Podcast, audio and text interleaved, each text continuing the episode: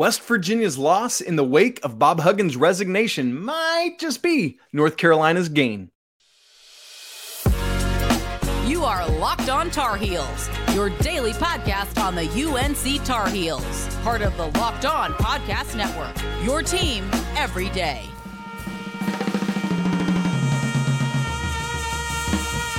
Hey there, it's Wednesday, June 28th, 2023.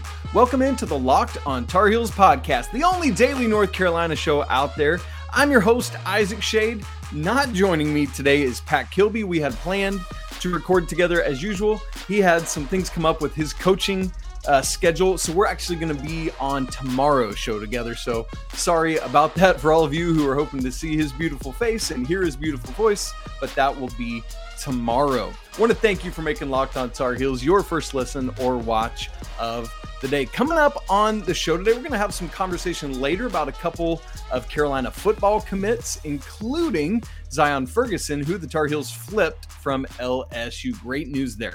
But before we get to all that, I want to talk about uh, some of this West Virginia business because I think North Carolina has a golden opportunity ahead of them. Now, obviously, this is an unfortunate story. One of the greatest winningest basketball coaches of all time, um, has resigned after several missteps in his personal life. And, and I'm not here to litigate that right now. Um, but the funny thing is, right after Bob Huggins resigned, I thought about doing a show looking at who might Carolina target that might transfer out from West Virginia. And I thought, eh, I don't think it'd be a worthwhile show to do. I'm I'm not going to bother with that. But now here we are. Why is that? Well, as things have unfolded, West Virginia has named an interim coach. They've retained at least one of their transfers in. That's Kerr Kriisa coming from Arizona, interestingly enough. But they've lost a one of their starters in Trey Mitchell. And uh, earlier in the week, we also found out that they were losing to the transfer portal Mohamed Wague. And that's W A G U E is his last name. Um, now, here's the deal a lot of this offseason, you know this, we've spent time speculating about various players that Carolina might go after or might target, might reach out to. And uh, I've mentioned that a lot of that has kind of been, you know, held close to the vest. We don't hear about a lot of it. But on um, Tuesday, per a tweet from 247 HS Hoops, High School Hoops, we learned that Carolina is one of the teams that has reached out to Wague. And it, I mean, it's a whole host of teams, as you'd expect when when players enter the transfer portal late like this. I mean, in addition to Carolina, I'm not going to name off every, but some of the other high end, high major schools are Alabama, Kansas State, Oregon, and more. Um, in fact, on Tuesday, Jon Rothstein, great college basketball guy, um, let us know on Twitter that Wague is visiting DePaul or visited on Tuesday and will visit K State as well. That's what I have as of this recording. Um, from the point of this recording until you're listening to or watching the show, that that news might uh, evolve and adapt, and we might learn more. But that's where we're at right now. Now, uh, for Wague himself, he said, "quote Returning to West Virginia is 100% something I will consider." But I feel like it's in my best interest to explore what is out there for me. And that's what I think the wisest thing is for these West Virginia guys um, is you don't know if you want to stay and play for the new coach who's an assistant that's been elevated.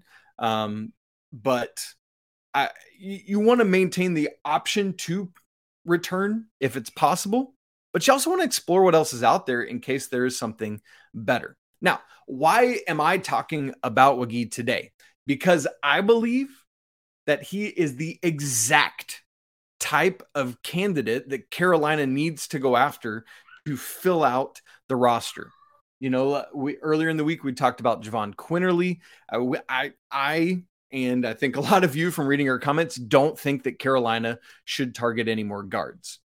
But the the prime player that the Tar Heels still need, in my opinion, is a true backup front court player, a true center, specifically to back up Armando Bacot in a way that Jalen Washington can't do, like a bigger bodied, thicker kind of guy. And um, someone that wouldn't mind coming off the bench right? Like it somebody that wants to be a starter that needs to be a starter is not going to come in and have that opportunity unless it's just some elite person that enters between now and the season starting. But that's exactly what Wague is. If you remember our episode a couple weeks ago with Mac Etienne, who's a UCLA transfer, exact same type of thing we're talking about here. Either of those guys, I think, would be uh, perfect to fulfill this role. So, somewhat some of what I like about the potentiality of adding Wague backup insurance behind Armando Bacot if he's hurt in foul trouble, needs a breather, and Carolina's, you know, going up against somebody with another big bodied center that would essentially throw around Jalen Washington. Because secondly, that's what Wague has. He's a big body dude, 6'10, 225, gives up some weight to some of those bigger guys, but that's enough. Um, again, he's okay coming off the bench. Also, kind of neat, he has multiple years of eligibility left and so could still be around even after Bacot left. If he progresses, you know, maybe he gets a lot of playing time. If not, at least he is a, you know, bit player, a depth off the bench. And when you look at his role at West Virginia last year, I, I, laugh because as as I have gone back and watched some highlights, gone back and looked at stats and game tape and deeper numbers, what what his role was for West Virginia last year is almost exactly like completely specifically what Carolina would probably ask of him this season. He played 10.6 minutes per game, scored 4.1 points per game, had 3.1 rebounds per game, and not much to speak of in terms of per game numbers with assists, steals, blocks, etc. But all of that is on the surface because keep in mind, that's those averages at just 10.6 minutes per game played. So while those per game numbers might not look like a ton, I, I, think it is actually really good production in that time. Let me contextually put it together with some percentages for us. For example, I said he averaged 3.1 rebounds per game in those 10.6 minutes. His offensive rebounding percentage was 19.6%.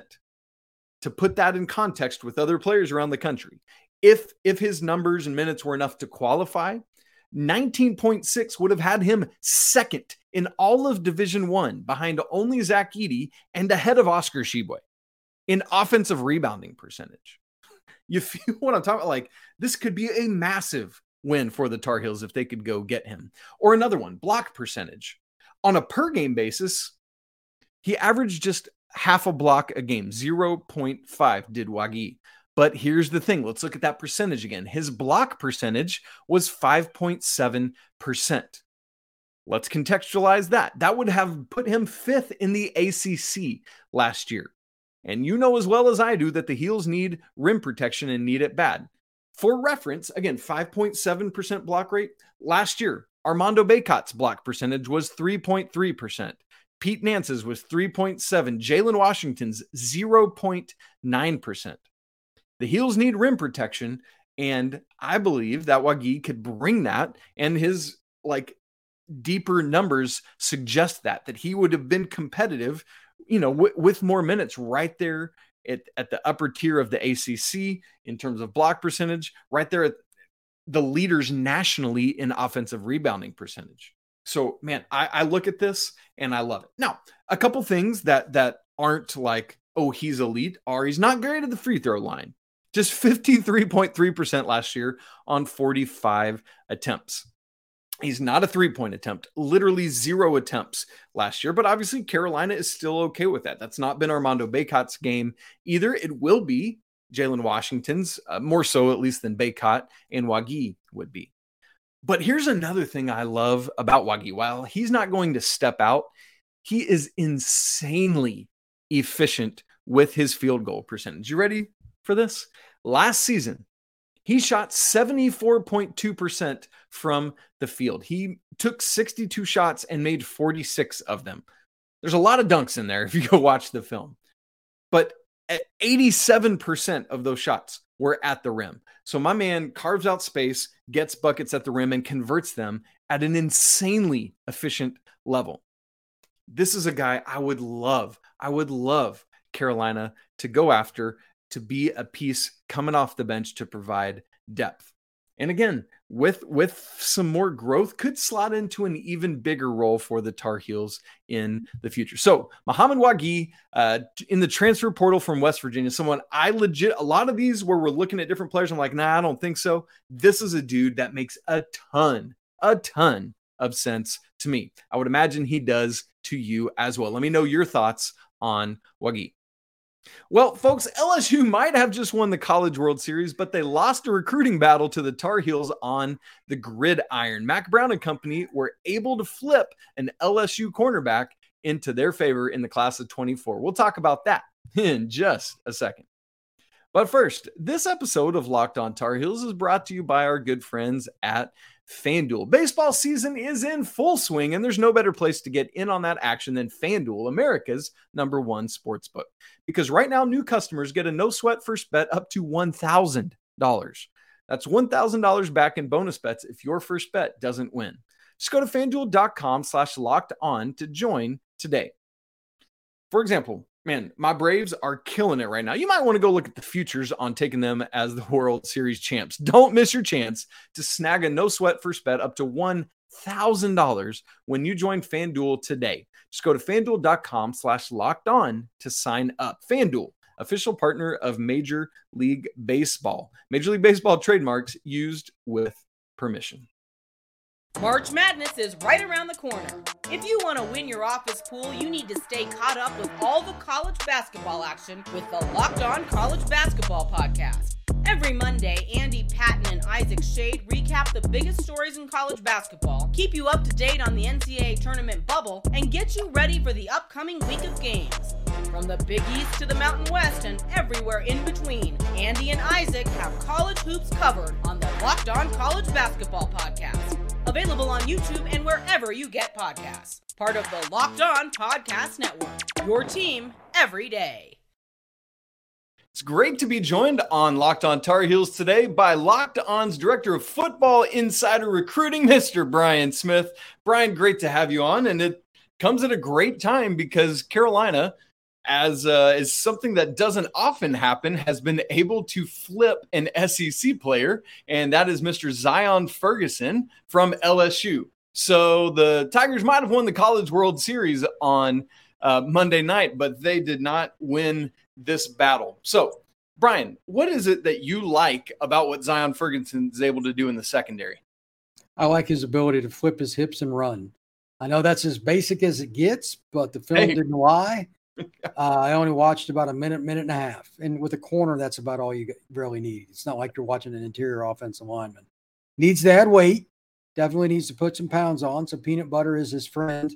But at the same time, the technique will come. You can't teach the speed. You can't take change the ability to flip the hips.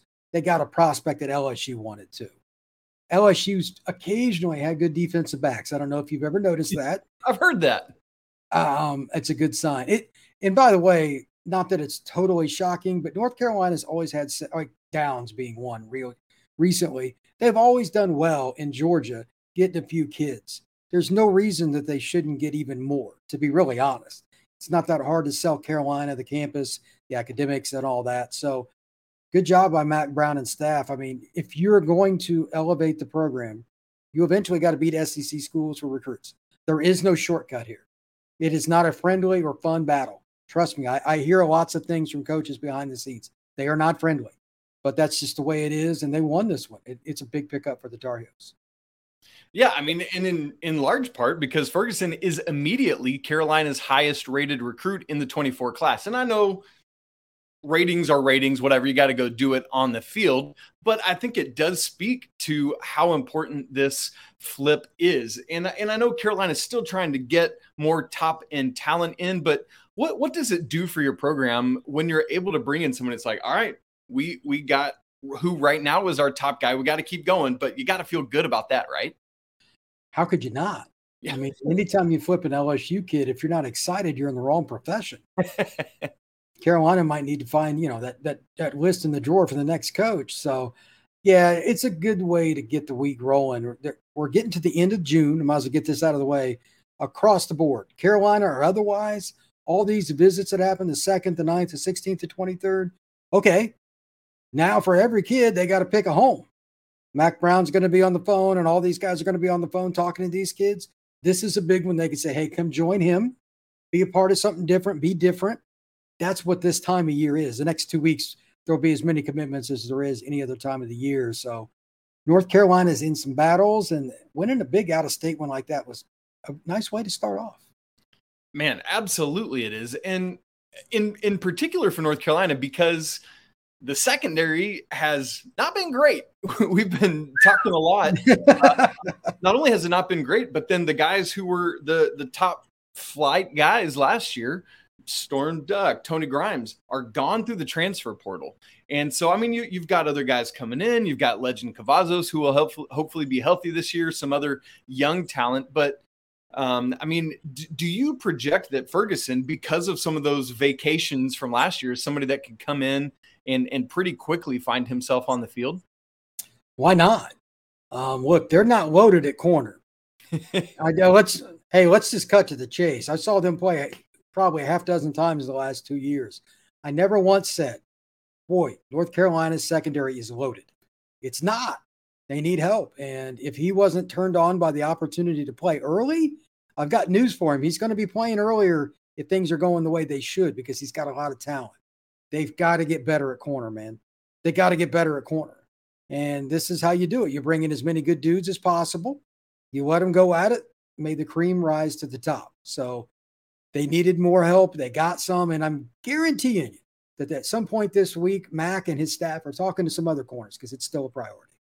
Very much so. And and you mentioned that playing time being probably very attractive. Would you if you had to wager a guess, Brian, would you imagine that's part of what allowed this flip to happen? Once again, this is a forest for the trees. It's going to be easier to make it at the top at in Chapel Hill.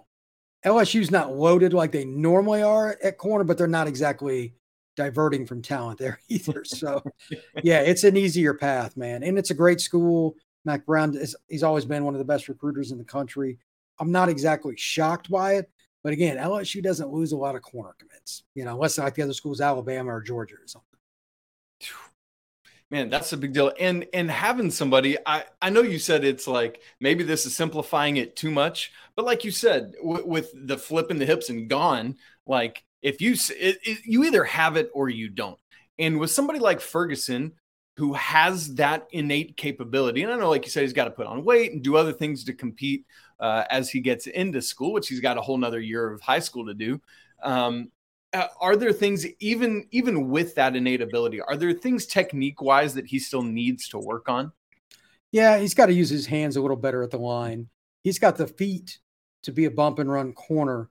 I think some of the time, some of these kids they just want to run with them. They can just prove they can run with them there. The goal is to get guys off of their track, and that comes with power. At a buck 60, he's probably not pushing a lot of guys off the line, especially playing in Georgia.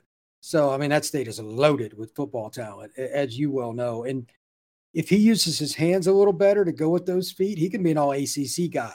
There's no question. So, when was the last time Carolina could just take the ball away and dominate defensively? That's, you know, that's, it's been a minute. You know, like this is where it starts. Like I, I tell people this all the time. You can take recruiting rankings any way you want. Okay. But if you say, Brian, you can have a five star offensive guard or a mid level four star corner, I'll take the corner every time. Hmm. Say, why? Because yeah. offensive guards don't impact the game like corners do. Hmm. It's I'm not trying to pick on guys that play O line. It's very important. No, no, no, no. But corners are rare and they have a bigger impact it's just ridiculous. Like when I get calls from coaches down here asking about kids, corners always the first question. Always. It's never offensive line. I can guarantee you that. You can develop lineman, corner man. It's about natural ability. There's only so many guys that can play it. He's one of them. Okay. I think that's a great last word on Zion Ferguson. We'll see what he brings to Chapel Hill when he comes in 2024. Now, staying on the defensive side of the ball, the linebacking core has actually been an area of strength for the Tar Heels in recent years, but shallow. Shallow is that position. Might they have just landed somebody to help out? We'll talk more about that in just a second. All right, we're joined today on Locked On Tar Heels by Brian Smith, our director of football recruiting here at Locked On. It's great to have him with us. We just talked about Zion Ferguson, who Carolina was able to flip from LSU in the class of 24. And now we go to that linebacking core, which returns its nucleus this year with Cedric Gray and Power Echols. But quite frankly, Brian, there hasn't been much depth behind those guys. And in hmm. fact, lost Ra Ra Dilworth to the transfer portal last year. And so that that already shallow depth takes another hit. Now I know it's another year before Ashton Woods comes, but this guy, another kid coming out of the Atlanta area. What what have you seen about this linebacker going into his senior year that excites you? His ability to get downhill and make tackles in space. He can play from depth go get a guy on a screen, toss sweep. You can take care of inside zone. He was very instinctive. And I was surprised how flexible he was and how well he moved laterally. You know, and I know Atlanta is loaded. it's, it's insane how much talent is there. I think it's as well rounded of a city in the country for high school football from quarterback to safety. And there's there's so many good teams in terms of how they're coached, etc. You could tell he'd been coached. He's not going to be a guy that's going to need a whole lot of extra help just to get the basics down. He'll come into UNC and he'll have the fundamentals. And I bet you he plays right away on special teams too. Hmm. This is going to make his transition though to first and 10 and a linebacker in today's game is extremely hard because it's more about the shoulder up, knowing formations and all that. But he struck me as a guy that can figure that out because he took good angles. He didn't over pursue. Just a really smart football player. And he's got speed too. That never yeah. hurts either. It doesn't, and and to your great point, projects really well from all those intangibles you just mentioned uh, to special teams early on, and that that's a really great point, Brian. Like what I mean, with all that high praise, are there things you notice about Woods' film that you think he needs to continue to uh, work on and grow in during his senior season? The two things that kind of go together, one is not going to be surprising: adding weight. if you're going to play major power football, linebacker is brutal you're taking on guys that weigh over 300 pounds. It's not fun. He's going to need a weight. And uh, after a year in the weight room, he'll look completely different. He'll probably be 225, 230 pretty quick. And I also think he needs to develop one just elite strength. He's really well rounded, but what can you do to dominate? Nothing. Yeah, like are you going to be a package guy that on dime they don't take you off the field because you're really good in coverage? Is it short? Whatever it is, he's good at everything. I want to see him develop something where he's elite. If he can do that, then he's got a niche. Hell, he could be a starter by his sophomore year. Man, that's that's wild to think about. So, Brian, I know that this is totally asking you to guess and predict on it, but I, your point is so, so good. your point is so good about that that whole thing of being, uh, you know, a jack of all trades but a master of none. For what you see from Ashton Woods right now, what do you project as maybe one or two things that could turn into that elite skill that could really set him apart from the pack? Teams that like to run the ball. I was surprised at how well he got to the outside the tackle box when he was playing inside backer and scraped, got over the top, and against again, he's playing Atlanta kids. He's not playing against guys that are slow. These are jackrabbits, and was able to turn them back inside in the run game. It is one of the oldest and most boring things ever. People hate hearing about it. But if you don't keep everybody inside and they get outside, they score. I had a coach when I was seventh grade. He said, I don't care if the guy goes 98 yards inside of you. That's fine. If he goes two yards outside of you, I'm gonna I'm gonna take you out of the game. Keep everybody he keeps everything inside. Lets everybody get to the ball. He, he's very fundamentally sound in the run game. Now I just again can he take on more guys, get the strength and all that? Power football downhill, that's hard, bro, because it's straight at you football. Yeah. That that's not made for freshmen in college very much. If he can add another 20 pounds, man, he can be a starter at UNC pretty quick. And I, I love that team first principle you're talking about with funneling to the inside, trusting yeah. your teammates to do what they do, not have to be the hero. And uh, that man, I, I love it when a young man is able to get those types of things. Now, Brian, I know I know we just said with Ferguson a second ago that he is Carolina's current highest rated player in the class of 24, and we said that ratings aren't everything. And I want to say that on the flip side of it right now, because right now Woods is a three star kind of middle of the pack recruit. But from conversations you and I have had off air, we've talked about how much you love his film, love what you see from him. Why do you think it is that he isn't being more highly and widely respected from a recruitment and, and rating standpoint? I'm lost. I don't know. I mean, uh, the film doesn't lie, man. It's there's certain kids you put on the film when you're done, like getting a, a first base analysis of a player, and it's less than 30 seconds. That means he's either A is terrible or he's really good. Hmm. He's really good. Uh, there's some kids that I they tell, hey, you got to watch this guy, and I'm like, this guy stinks. And this was not one. It was just the opposite. I don't know. Maybe there's something about his attitude or something, but it didn't didn't strike me that way. Again, when you're going and making plays on defense and coverage and making tackles, what's not to like, especially for a kid in Georgia going against competition? Yes, indeed. And uh, you know, hopefully it just means Carolina got a diamond in the rough and other folks missed out on on a little it happens. Hey, it, happens, man. There's a lot of young men out there playing high school football. It's very easy to miss a couple here and there despite all the great recruiting that is done in the world.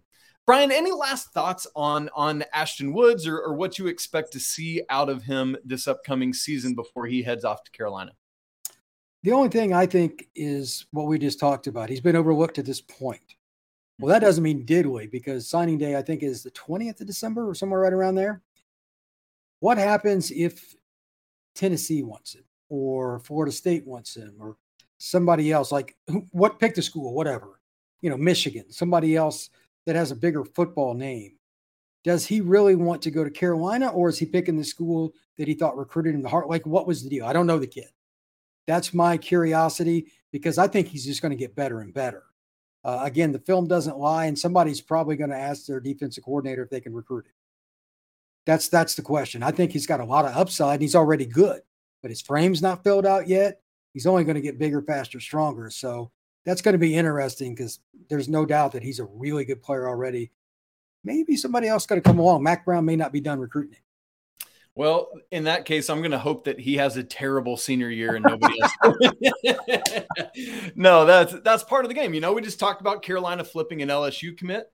Uh, turnabout's fair play, and so you got to keep uh, recruiting and re-recruiting your roster even once you get that sign on the bottom line in this day and age of the transfer portal, it is the name of the game now. I am so glad my name is not Mack Brown or any other head coach out there yeah, in hard. the country. Brian Smith, great stuff as always, brother. Thank you so much for joining us. Where can folks find your great work? At FB Scout underscore Florida, YouTube and Twitter in particular, some Instagram as well.